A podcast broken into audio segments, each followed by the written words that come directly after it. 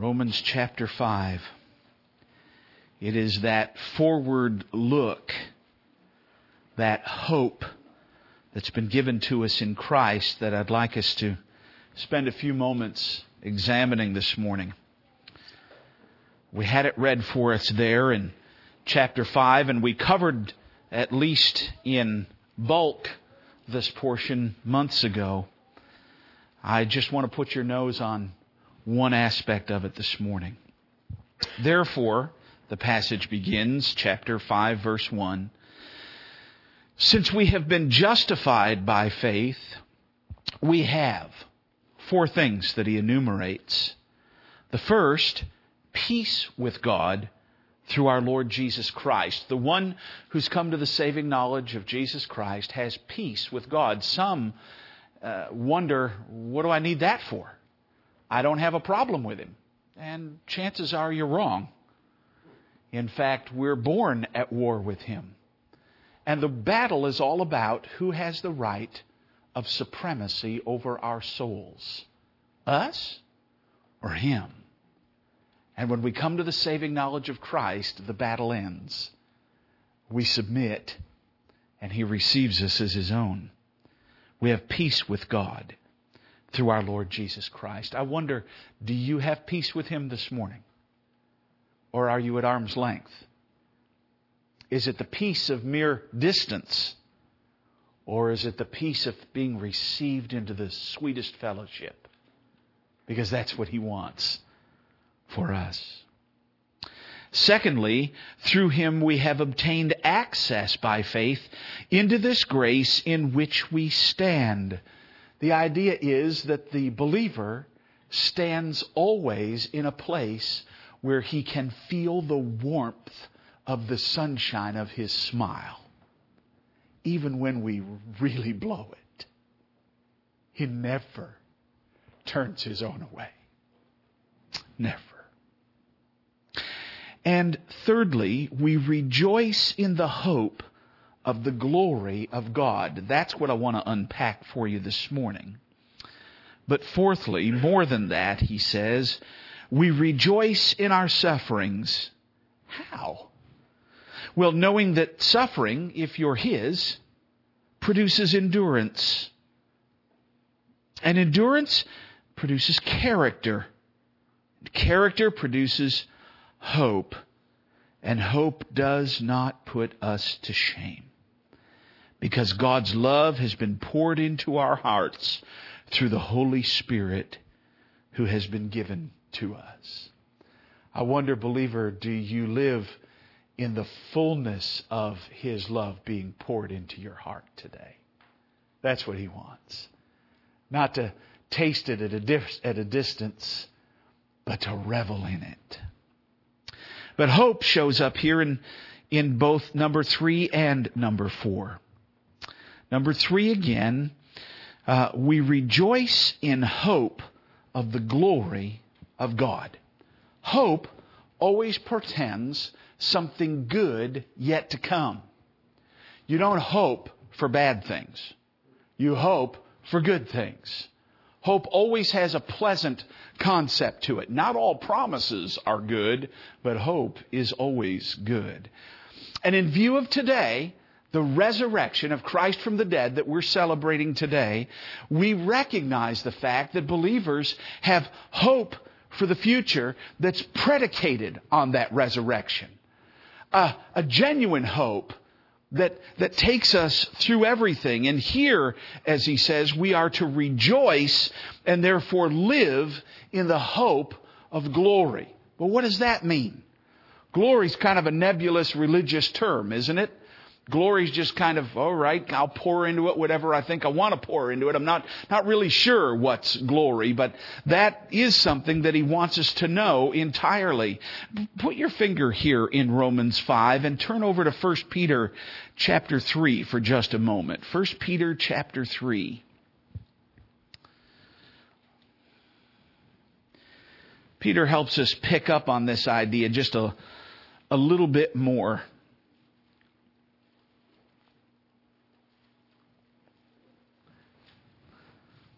I'm sorry, 1 Peter chapter 1. We'll pick up in verse 3. The apostle writes, Blessed be the God and Father of our Lord Jesus Christ. According to his great mercy, he has caused us to be born again to a living hope. There's that word again. And it's a living hope. It's not just an idle hope.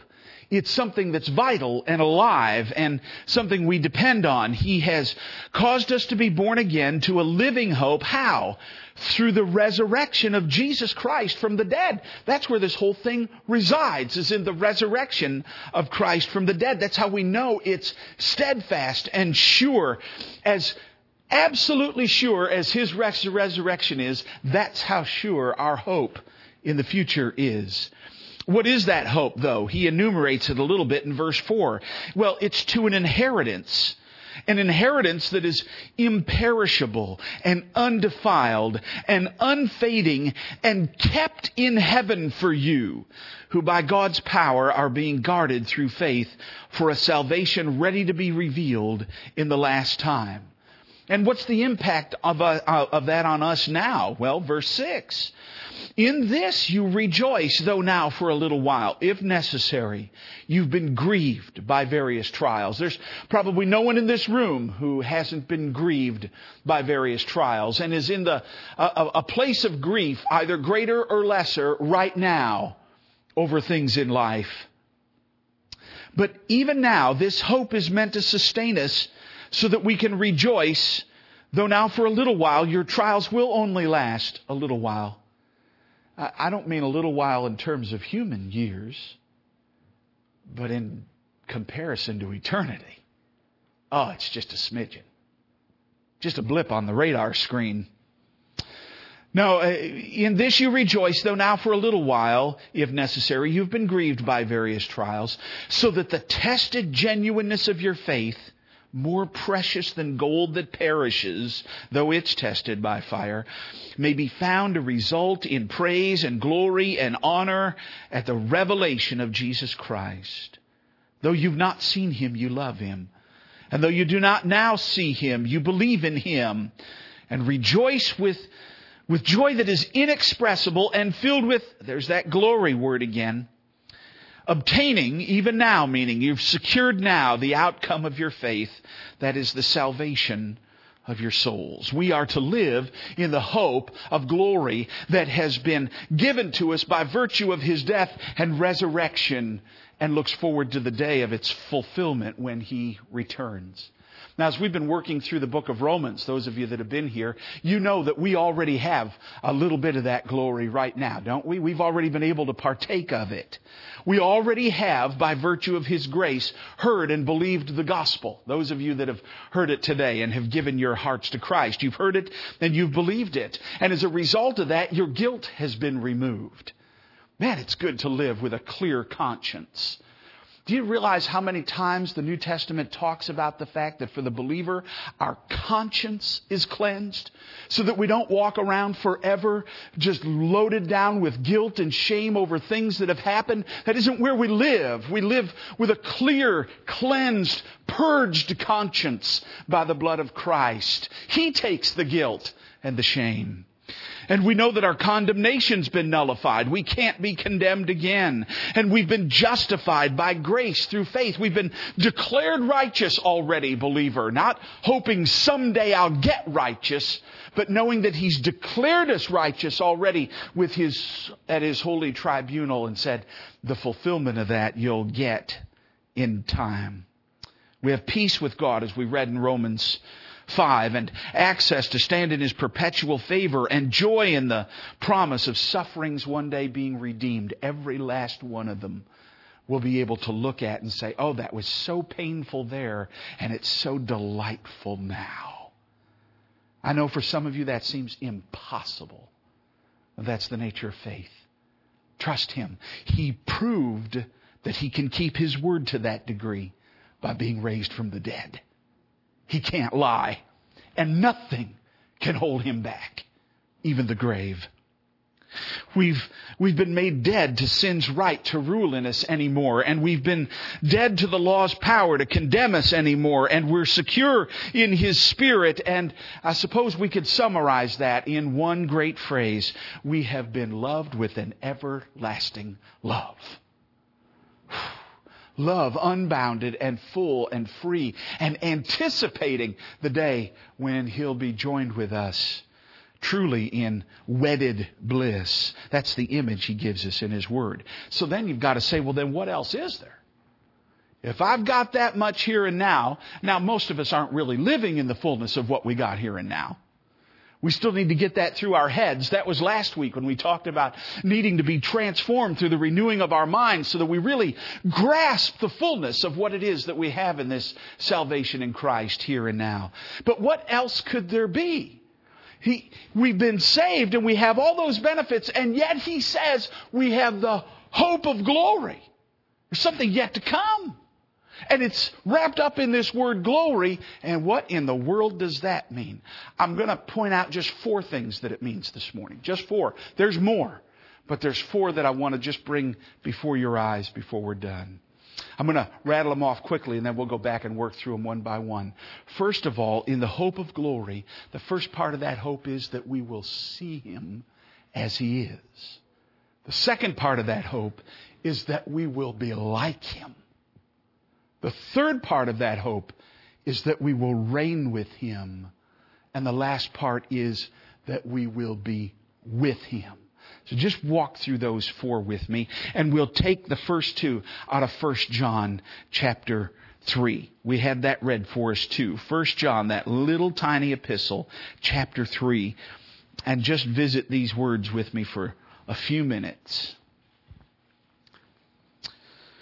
1 John chapter 3, let me pick up in verse 1 because verses 1 and 2 really go together. Actually, 1, 2, and 3, but I want to camp on verse 2.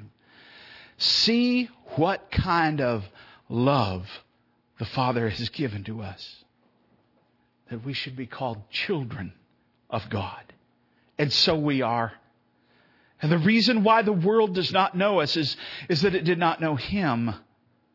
Beloved, we are God's children now. That's all the stuff we just covered in, in Romans. And what we will be has not yet appeared. That's the hope. There's even more to come, greater to come. I can't be condemned by the law. I'm not ruled by sin. I'm justified. I have peace with God. I stand in His favor. There's more? Oh yeah, yeah, there's more. It doesn't even appear what we will be. But we know that when he appears, we shall be like him because we shall see him as he is. We're going to see him as he is. This has been throughout the centuries what's been called the beatific vision. Now, some of you, if you've never been introduced to a phrase like that, that may be a little cumbersome for you. Beatific isn't a word you use in most everyday conversation. I've never once heard it when I was next to anybody in line at McDonald's. Nobody's, nobody's ever said, let me have some of them beatific french fries. That's just probably not, not the way it works. But beatific is a wonderful word. It's not common in, uh, in our vocabulary anymore, but it's a wonderful word. It means that there are some things, and, and in theology, one supreme thing that is so supremely beautiful and wonderful to behold that just by beholding it, you're supremely blessed. That's what it means. Now, I thought I had a little taste of that when I saw my wife walk down the aisle the day we got married. I saw that face and I said, I am supremely blessed at this moment. Now that is, now I love my wife with all my heart, soul, mind, and strength. I got to tell you, it's nothing compared to the vision of Him. Have you ever been someplace where you've seen something that is so amazing, so awesome, so glorious that you can only gasp at it. Maybe at the edge of the Grand Canyon, I see they've just built that glass platform out over the edge of the canyon, 3,000 feet above the canyon floor and three inches thick of glass, and you can look on it and jump on it. And uh, we did that at the CN Tower. I thought Sky was about to have a heart attack. I'm on that glass thing. She goes, normal people can jump on that, but you can't jump on that. And, and we were worried about what was going to happen there. But, but you, can you imagine the specter of seeing? I, the first time I was ever in an airplane, my dad and I, we had to flew out to Des Moines, Iowa to look. I was in the quartet then, and we were maybe going to buy a bus, and and we got in the plane. I think, Dad, you were green pretty much the whole flight, if I recall. But but I was sitting next to the window, and we started to take off. And when we got up above the clouds, and you could see, it was it was just awe-inspiring.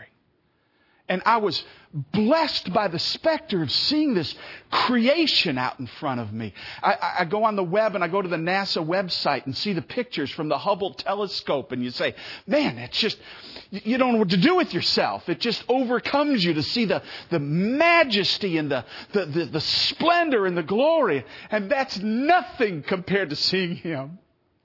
It's nothing. He is so glorious, so wonderful, so awesome that to see Him will make us supremely blessed for all eternity. See, that's the hope of glory, of seeing His glory, of seeing Him in all of His glorious majesty. Spurgeon, writing on this very passage, uh, said, It is one of the most natural desires in all the world that when we hear of a great and a good man, we should wish to see his person. When we read the works of any eminent author, when we're accustomed to turn to the, to the front of the book and look for his portrait, when we hear of any wondrous deed of daring, we will crowd around our windows to see the warrior ride through the streets. When we know of any man who is holy and who is eminently devoted to his work, will not mind tarrying anywhere if we might but catch a glimpse of him who God is so highly blessed. And this feeling becomes doubly powerful when we have any connection with the man, when we feel not only that he's good to us, not only that he's benevolent, but that he's been a benefactor to us as individuals. Then the wish to see him rises to a craving desire. And the desire is insatiable until it can, until it can satisfy itself in seeing that unknown and unseen donor who has done such wondrously good deeds for us. I'm sure, my brethren, you will all confess that this strong desire has arisen in your minds concerning the Lord Jesus Christ. We owe to none so much. We talk of no one so much. We hope and we think of no one so much. At any rate, no one so constantly thinks of us. We have, I believe, all of us who love His name, a most insatiable wish to behold His person. The thing for which I would pray above all others would be forever to behold His face, forever to lay my head upon His breast, forever to know that I am His, forever to dwell with Him, one short glimpse, one transitory vision of this glory, one brief glance at his marred but now exalted and beaming countenance would repay a world of trouble. That's the beatific vision. That's the hope of glory. That we will see him, says John in 1 John 2. The importance of this gift of seeing him isn't too hard to imagine for us either, is it? When, when you think about how little we really see and take in now and how we'll be prepared to drink Him in in eternity. Uh, right now, uh, St. Augustine mused on this a lot. Uh, right now, we have in human experience the visible spectrum of light. We can see light and color here right now. But in fact, the human eye can only see less than a thousandth of the light that is actually available. What you and I see is just a tiny, tiny fraction of the light. And there, we will be equipped to do nothing but behold Him in the fullness of his radiance and glory. Can you imagine? You know, one of the things, if, you can imagine us being perfected to the degree that we are made to take in the fullness of God's greatness rather than the little tiny sliver that we can handle here and now. That's the hope of glory. That I'll be able to see Him, taste and touch and feel and smell the glories of heaven and the presence of the King of Kings and the Lord of Lords. Friday night, some of us gathered here and we watched again the Passion of the Christ.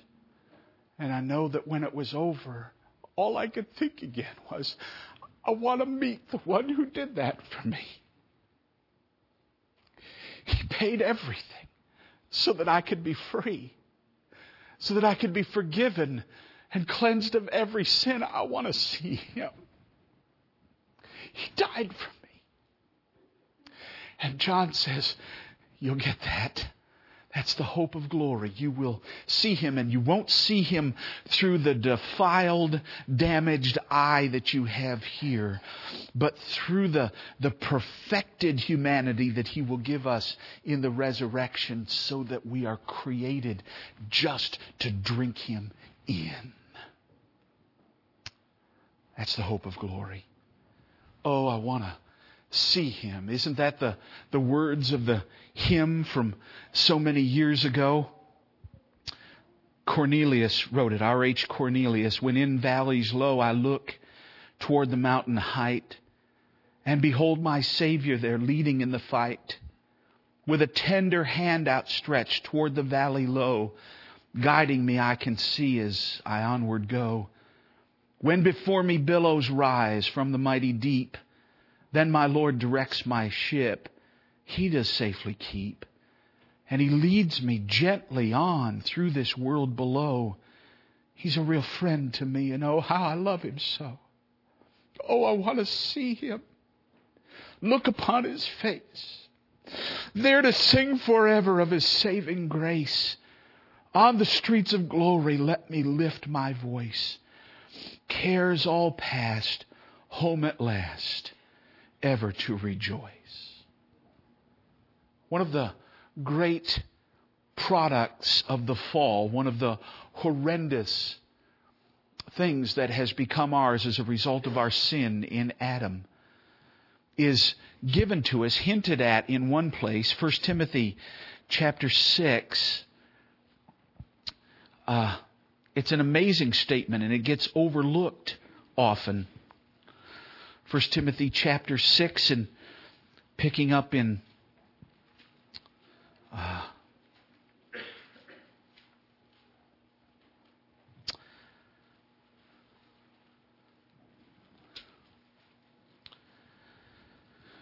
yeah, picking up in verse 13.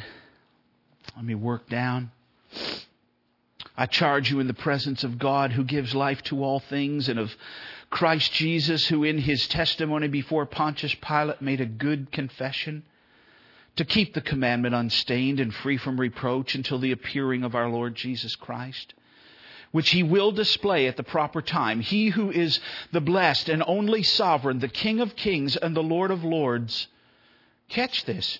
Who alone has immortality and dwells in unapproachable light whom no one has ever seen or can see. To him be glory and eternal dominion. Amen. That God who dwells in unapproachable light, who no one can see, that's who you'll see beloved. That's exactly what he's prepared for those who love him, the opportunity to see him. And in Exodus chapter 33, and we won't turn for time's sake, you remember Moses' plea that, Lord, I want to see your glory. And he responds, but you, you cannot see my face, for no man can see me and live. And in Hebrews 12, we're told why that is because God is a, is a consuming fire. So to see Him requires something supernatural. What is that? Well, we're told again in Hebrews 12, where He says, strive for peace with everyone and for the holiness without which no one will see the Lord. The end result of our having been made righteous with the righteousness of Christ is the wonder of being allowed to behold Him face to face. No veil, no medium. The living God in all of his resplendent glory. This then, that's the first hope that we have.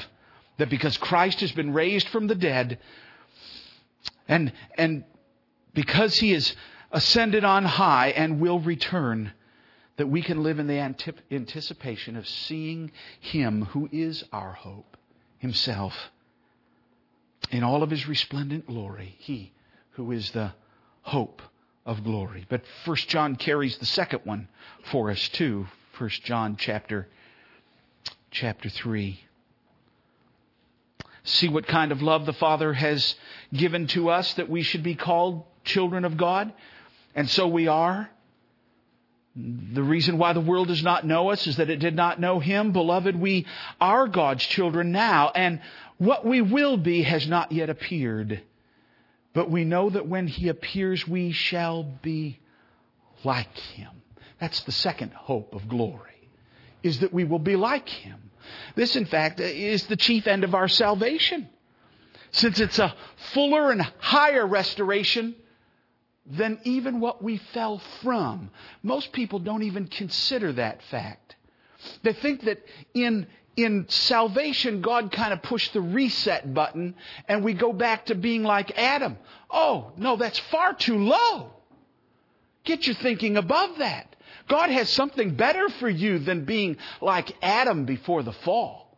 Oh no, he's, he's got bigger things in store for you. Remember in Romans 3, our very need of the gospel is because all have sinned. And how does he define that? We have fallen short of the glory of God. What does that mean? We've, in the fall, his image has been distorted in us. It's still there, but it's shattered and it's soiled and stained. It's terribly disfigured. That was brought on by our own hand. But Christ's redemptive power not only brings us back so that we're no longer distorted, but where we bear His image in a way we can't even begin to fully grasp now. Let me turn to 1 Corinthians chapter 15. He, he does start to unpack it for us a little bit there. 1 Corinthians chapter 15. I mean, do you really think this way? Is this really what, what captures your heart and mind? And we could contrast this with Genesis just as you, as you walk through it, but picking up in, in chapter 15, uh, we had it read for us all the way through this, this whole place, but let me, oh, where do I start? Where do I start? Can we start in chapter 1 and kind of work through? Probably not, huh? All right, so let's pick up in 35 and try and shorten it a little bit, chapter 15. But someone will ask, How are the dead raised? With what kind of body do they come? You foolish person. What you sow does not come to life unless it dies. I mean, that's, that's not the horrible part here when it's all said and done. And what you sow is not the body that is to be, but a bare kernel, perhaps, of wheat or of some other grain. I, I get scared every time I think about that and I see a watermelon seed and I think you get that big green or red thing out of that little tiny seed. Yeah, that's the idea. Oaks out of acorns. And, and when we go into the ground, when we perish here physically, the resurrection, we're not going to be raised like the acorn that went into the ground.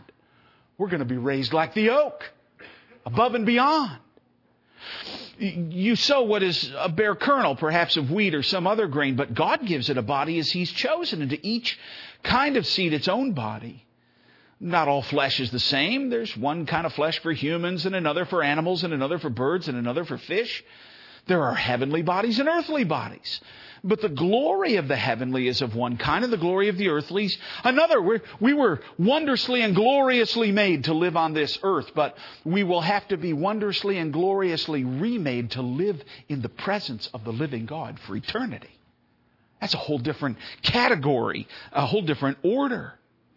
Pick it up in verse 32. So it is with the resurrection of the dead. What is sown, that's this physical body, is perishable. In Eden, we were perishable, capable of corrupting what we had and dying. But in the resurrection, it's raised imperishable. Not just that it won't perish, but that it can't perish. We're going to be raised imperishable. Never again with the possibility of corruption or falling. Never again having to worry about that. It's done. Oh, we're going to be a whole different kind of critter. It's sown in dishonor. Back then we became dishonorable because of the fall, but it is raised in what? Glory. Glory. Glory. What, what kind of glory? God's glory. We'll see that in a minute. It's sown back then. We die because of weakness, but it's raised in power. No weakness in the resurrection. It's sown a natural body made to interact with this physical universe that we're in the, the middle of right now, but it's raised a spiritual body suited for the environment of heaven and to be with Him for all eternity. Oh, it's further down in verse 53. It's this present body, and as a result of the fall, was created perfect but mortal, but it will be raised immortal, never to die again. Remember, we just read that, that it's God alone who's immortal, and He gives to us His own immortality that we might never perish. Look, let me just make one more connection for you. It's in Philippians chapter 3 in this regard. I don't know that we give enough consideration to this, beloved. This is just stunning to me. Philippians chapter 3, and you pick up in verse 20. He says, Our citizenship is in heaven.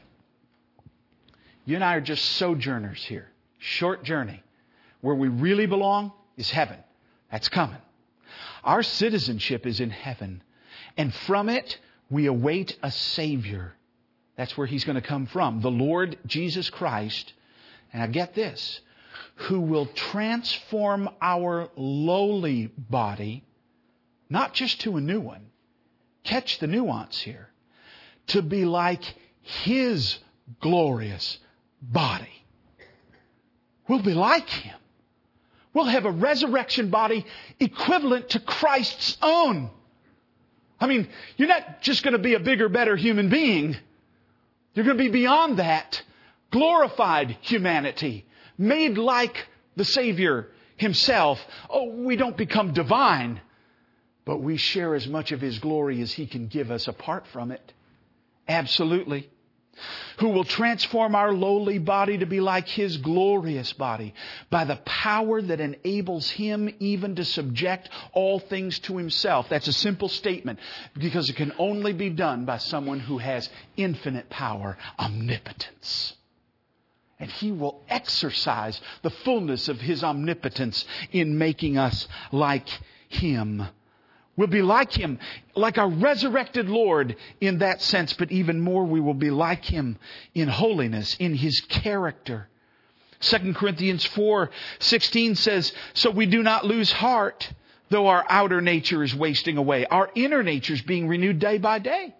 For this slight momentary affliction is preparing for us an eternal weight of glory beyond all comparison as we look not to the things that are seen, but to the things that are unseen, for the things that are seen are transient, but the things that are unseen are eternal. Beloved, we will bear in full the image of our glorious God and King, being made like Him, being made a bride fit to be beside Him in every way. That's the hope of glory. That's the hope you and I have. You this morning who are suffering physically and in weakness and ailing. Those who, who know what it is to live with chronic pain or, or perhaps even, even a disease that you know is incurable and fatal or, or just that you know you're near that time when you're going to pass off the scene. Put your hope in the fact that because Christ is raised from the dead, you have the hope of glory. You will be made glorious like He's glorious. You will shine like the sun. Well, that's what He has for you. That's what He has for all those who are, are His. We live because of the resurrection in the hope of glory, the hope of seeing His glory as it really is, the hope of bearing His glory, but it gets even better. It gets even better. This is an impossible thought to me that He declares that we will even share His glory. Now for some that almost sounds blasphemous. All they can think is, wait a minute, there's Isaiah 48:11 where he says, "My glory I will not give to another." That that is a statement regarding the fact that he won't allow his name to be profaned through the disastrous results of Israel's rebellion, that he'll ultimately vindicate himself and be seen in his righteousness and faithfulness. It's equivalent to Philippians 2:11 that one day every knee will bow and every tongue will confess that Jesus Christ is Lord. No, no, there's something else here. It's it's in 2 Timothy chapter 2. Turn over there just quickly in 2 Timothy chapter 2.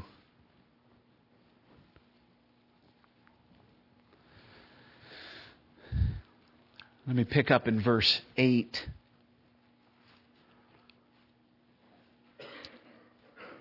Remember Jesus Christ, risen from the dead, the offspring of David, as preached in my gospel, for which I am suffering, bound with chains as a criminal.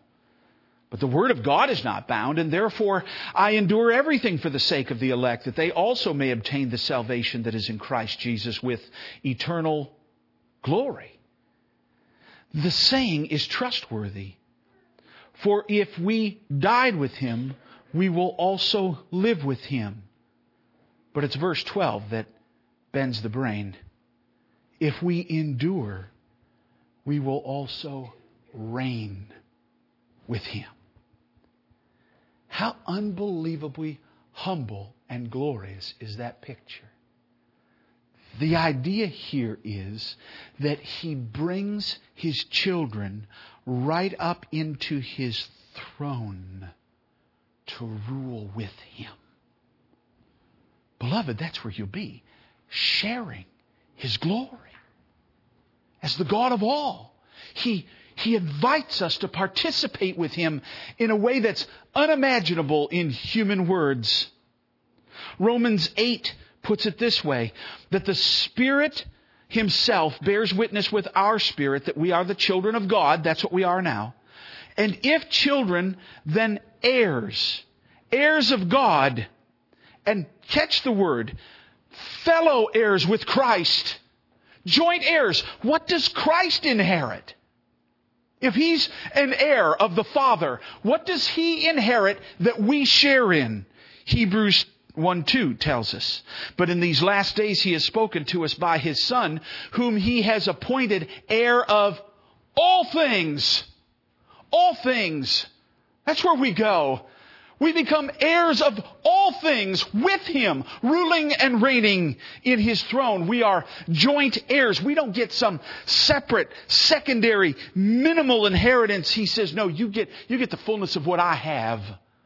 All of mine. When, when Sky and I stood at the altar and we said those funny words to each other that we've tried to forget ever since about love, honor, and cherish and obey and all that. And I'm, I'm trying to keep the obey part. And, uh, and, uh, and we did that. But what happened the moment that we were pronounced husband and wife? To her, to her sad realization, everything I had became hers she, she was inheriting, you know, all, we were just talking about this at breakfast this morning. She, she told her friends back in Texas before they had met me, I'm going to marry a preacher and move to upstate New York and live in a double wide. And they were just, they were just terrified. Uh, I didn't have a whole lot to bring to the proposition. But all that I had was hers, and all that she had was mine. And, beloved, that's how Christ weds his bride and says to you, Bride, you take my name, and all I have is yours. Everything. Everything. All the treasures of heaven, all the treasures of glory, all the treasures of eternity. Everything.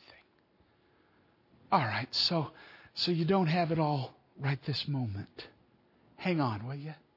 There's the hope of glory, and you'll share his glory. That's why Ephesians can say that He has raised us up together right? And placed us where? In his throne, but God being rich in mercy because of the great love with which he loved us, even when we were dead in our trespasses and sins, made us alive together with Christ. By grace you've been saved and raised us up with him and seated us with him in the heavenly places in Christ Jesus. Where does he sit? On the throne of the universe. That's where he sits. And that's where we will sit with him not as administrative lackeys, but as the queen beside her king, wedded to him, given, given all the privileges of divine royalty, the hope of glory. You, that's the hope you and I have this morning because of the resurrection that we will, we will reign with him. Well, the hope of glory, the hope of seeing His glory, the hope of bearing His glory in His image, the hope of sharing His glory. But there's even a, a fourth one that's bigger yet.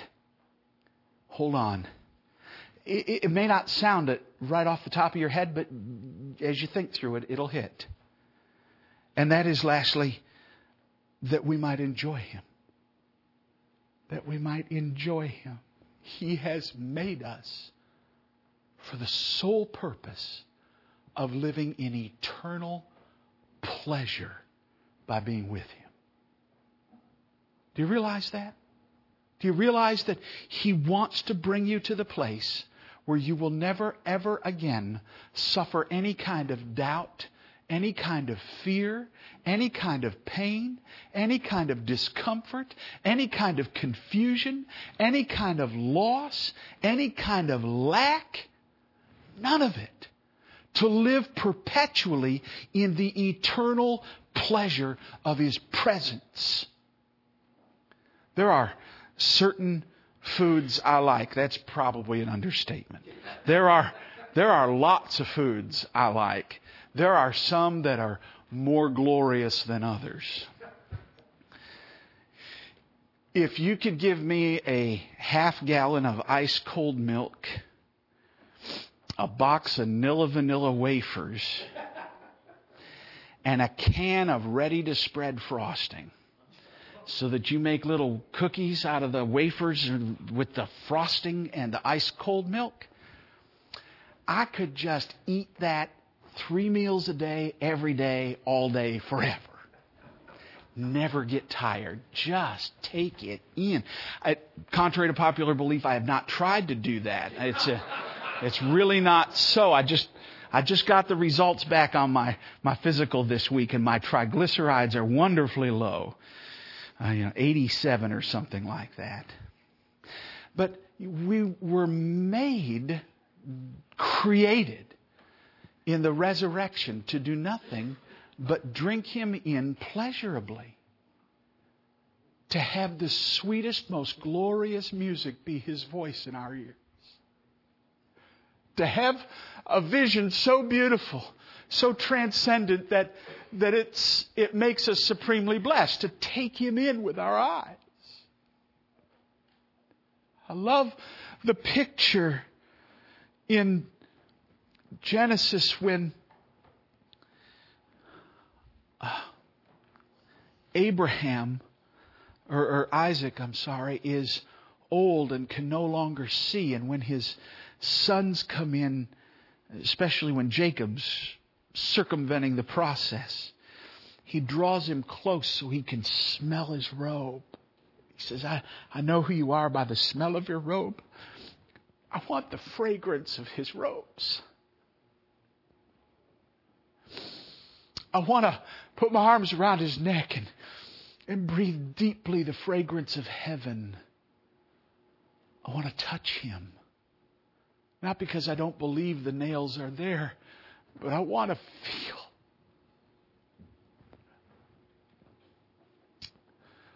I want to hear him and see him and be held by him and know him to my everlasting pleasure.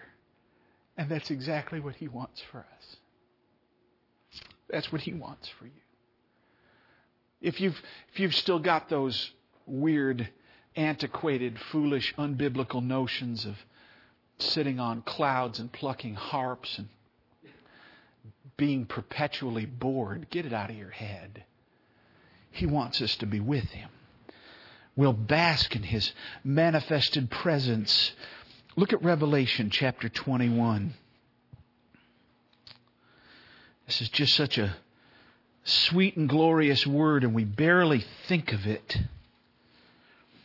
Revelation 21 and picking up in verse 1. John, as he's coming to the end of his great vision, says, Then I saw a new heaven and a new earth.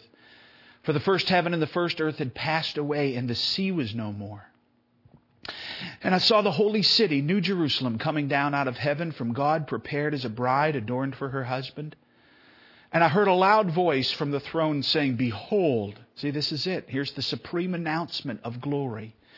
The dwelling place of God is with man, and he will dwell with them, and they will be his people.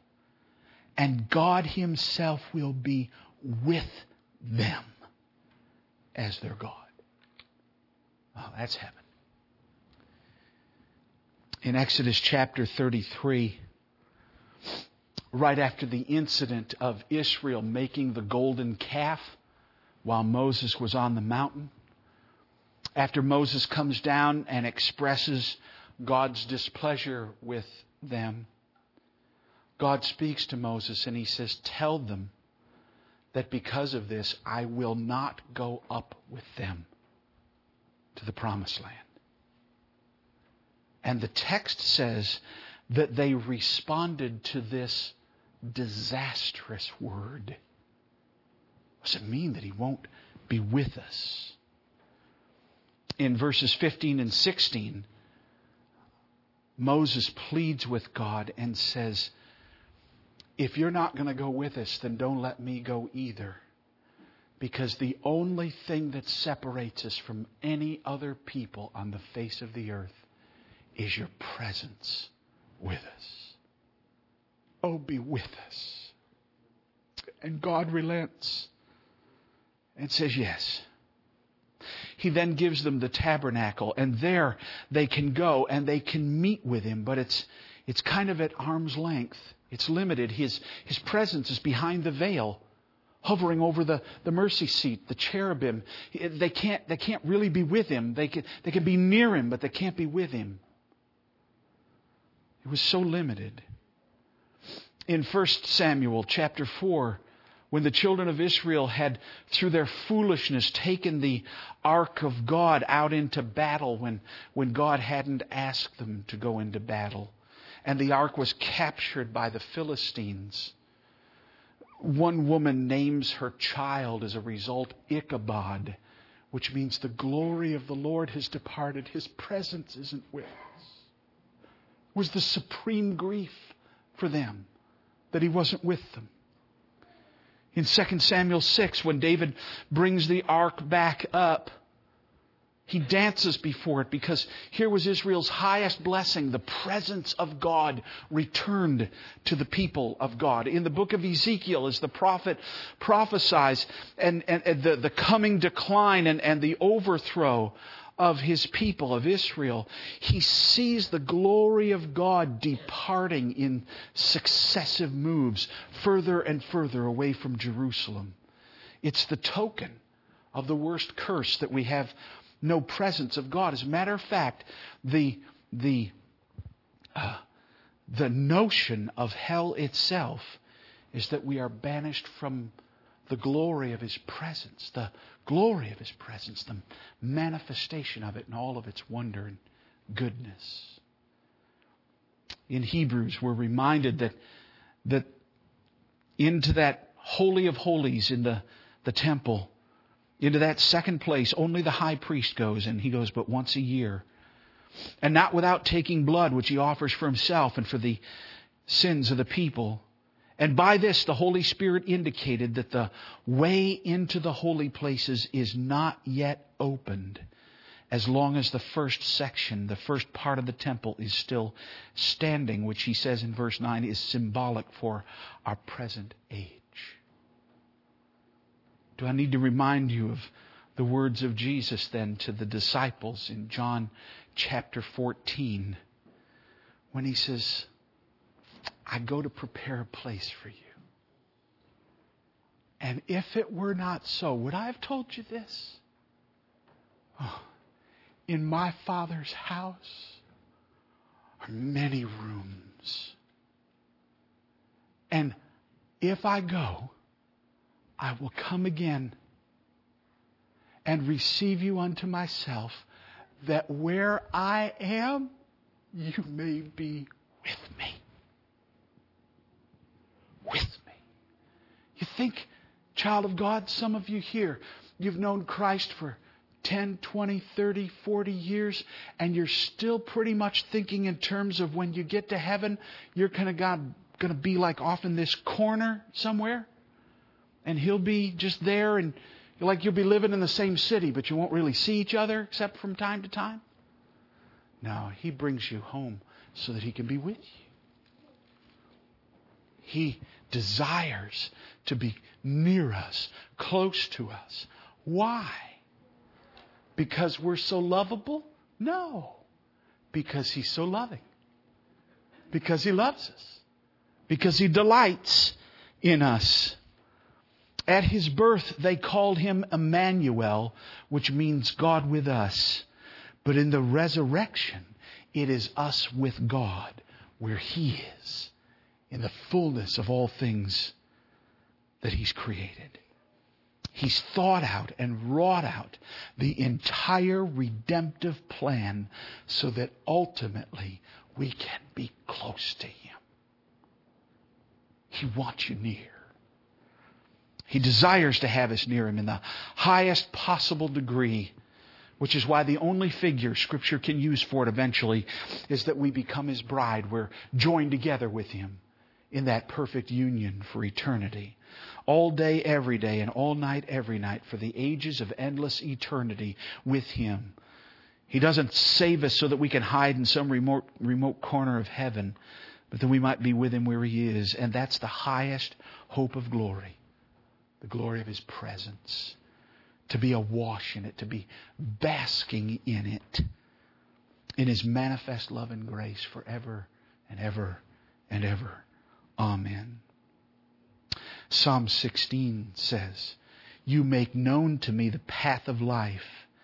In your presence is fullness of joy.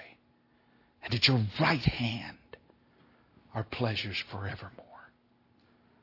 See his glory to bear His glory and His image, to share His glory and to enjoy Him forever. The Westminster Divines were right. The chief end of man is to glorify God and to enjoy Him forever. That's what they want. They knew it. They understood it. That's the hope of glory which is ours. Let me, let me close that off then with the words of Jude. So now, to Him who's able to keep you from stumbling and to present you blameless before the presence of His glory with great joy.